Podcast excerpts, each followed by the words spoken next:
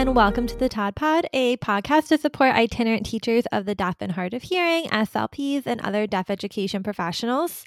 I'm Deanna Barlow from Listening Fun, and today we're talking about a long term project that I love to do with my students, which is digital self advocacy journals. I'm talking about this now because I think it would be a great thing to start in January when we get back from winter break if you don't do something like this already. And then you could use it for the rest of the year. And it's a good way to review what you've done so far, but also be kind of set up for the second half of the year. Basically, what I do is I create a Google Slides presentation and use it as a digital journal of sorts to keep track of all the self advocacy topics and vocabulary we talk about throughout the year. I made a free template that you can use to get started with your students. I'll put it in the show notes, but it's really great to customize it with the students so they feel ownership over this project. I let my students change out the fonts. They can do different font on every page if they want to. I don't care. Let them change the background color, add crazy gradients, add pictures. It's kind of more like a digital scrapbook than a beautiful finished project. And it's in Google Slides, but it's not meant to be presented. It's just an easy way to add new information all year and keep it organized like in one file. So sometimes I do an activity like directly in Google Slides. Let's say I want them to know all the parts of their cochlear implant, for example. I can take a picture of their implant and put it in the slide. A lot of Chromebooks have a built in camera. You just kind of angle it to take the picture. Doesn't have to be perfect. And then we add text boxes right on top of the picture to label the parts. And then maybe I will import a picture of the internal component from the internet because obviously I can't take a picture of that. But I still want them to understand what those parts are and what they do.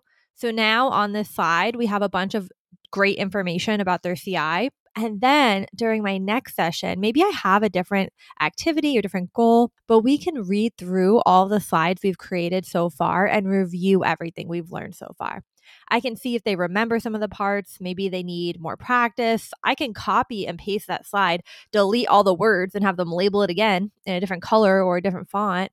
Maybe we just move on to our activity, but over the course of the year, we read over this slide so many times that the vocabulary sticks and they learn it without me having to come up with like 10 different activities for this target goal. The repetition of seeing it every week is enough. And it's really easy to scaffold because let's just say I want them to practice it. Maybe I just move all the text boxes around and they have to relabel it instead of retyping everything. Like it's just really easy to get a lot of repetition without coming up with a new activity every time you want to review a goal. Another thing I have done is if I have a paper activity, we do the whole paper activity, like whatever it is. For example, I have preferential seating activity where there's a bunch of sample classrooms and the student takes a dry erase marker and circles the best seat for them based on, you know, the makeup of that class, the sources of background noise, their own hearing loss, whatever. So maybe we do this whole activity with the different classrooms and the activity. And really the point is to teach them to think critically about any particular listening situation, right? And make the best choice for themselves. So, to wrap up this activity, I can ask them which example was most similar or most helpful, and we could take a picture of it with the Chromebook, add it to the slide about seating, and then they can write a few sentences about how they pick a seat, what factors they need to look out for. So it's not like I need to take pictures of every single page that we did, just one as an example, and then a conclusion of sorts of what they learned from this activity. And then next week, when we flip through it before starting whatever it is we're going to do, they can review that seating information and keep it top of mind. So that way, when they have to use this information in real life, they'll remember it because they're going to see it every week, basically, if I see the student every week. So you can use it like a wrap up activity or as like an extension activity.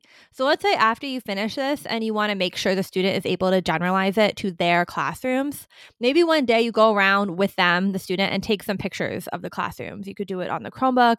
If it has a camera, it doesn't have to be a perfect photo, or the student can sketch out their actual classroom and you can talk about it while they're doing that. And you can upload their drawing and then you can label the actual classroom with sources of background noise, best seating for different situations, all that. And then the slide presentation gives you the space to house all these random little activities so that they don't get lost and so that you can review them. Another thing I do sometimes is have the student rate their understanding of a topic. I put a little rating scale slide in the template I made, and you could just copy and paste that slide for each topic. Basically, after we review a topic, they can tell me how comfortable they feel with that information. It can range from like, I don't understand it to I understand it, but I need more practice to I totally get it to I totally get it and I can do it on my own in the classroom kind of depends on the scale, but I think this self reflection is a really helpful part of self advocacy because they're thinking about their own learning and are actively engaged in what you're working on together. Depending on the student and the goal, you can even screenshot parts of the IEP or copy and paste certain goals so the student can help evaluate themselves on if they've achieved that goal. This is something that's really important to me. I want the students to be really clear on what we're working on and why we're doing these activities. I, like as an adult, I hate doing busy work and I hate ambiguity. And I imagine the students probably feel similarly in that the clearer we can be on what we're working on and why, the more successful they'll be in generalizing these self advocacy goals and taking ownership of it, which is really what self advocacy is at the end of the day. So basically, the slides can be used to introduce a topic, create a list of vocabulary, summarize a topic, or be used as the activity itself. It really works for any self advocacy goal. And like I said, this is just like a running document. So, like, the first slide is just like Deanna's self advocacy journal, whatever. Then the second slide might be, you know, information about my hearing devices. And the third slide might be my accommodations. And the fourth slide might be seating. And then the fifth slide might also be seating. And then the sixth slide can be uh, they had a random question. I thought it was a good question. So I typed out the question and we answered it together.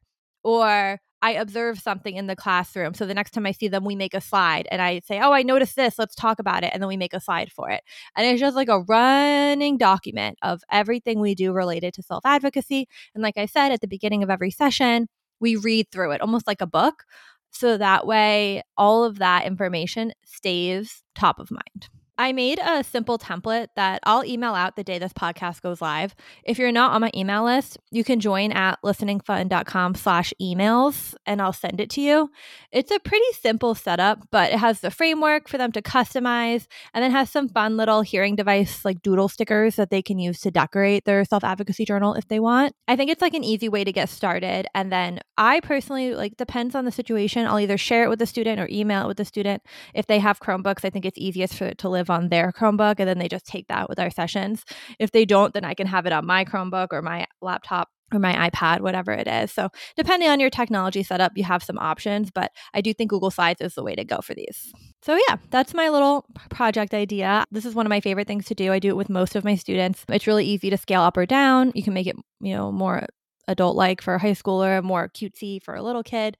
But I think it works really well to organize yourself for the second half of the year and make sure they're actually retaining all the good information that you teach them. So that's that on that. So I'm kind of liking making these solo episodes a little shorter, a little more to the point, some like functional ideas, and then having the interviews be more in depth, longer conversations.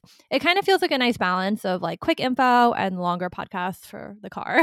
Uh, you can let me know what you think. November is actually six months of the TOD Pod already, which is crazy. But I think that this is a nice flow. So you let me know if you agree or if you have any feedback for me, you could DM me on Instagram at Listening Fun. And thank you so much for listening to today's episode. As always, full transcript and links will be at listentotopod.com and in the show notes below. Have a great week, and I'll see you next time. Bye.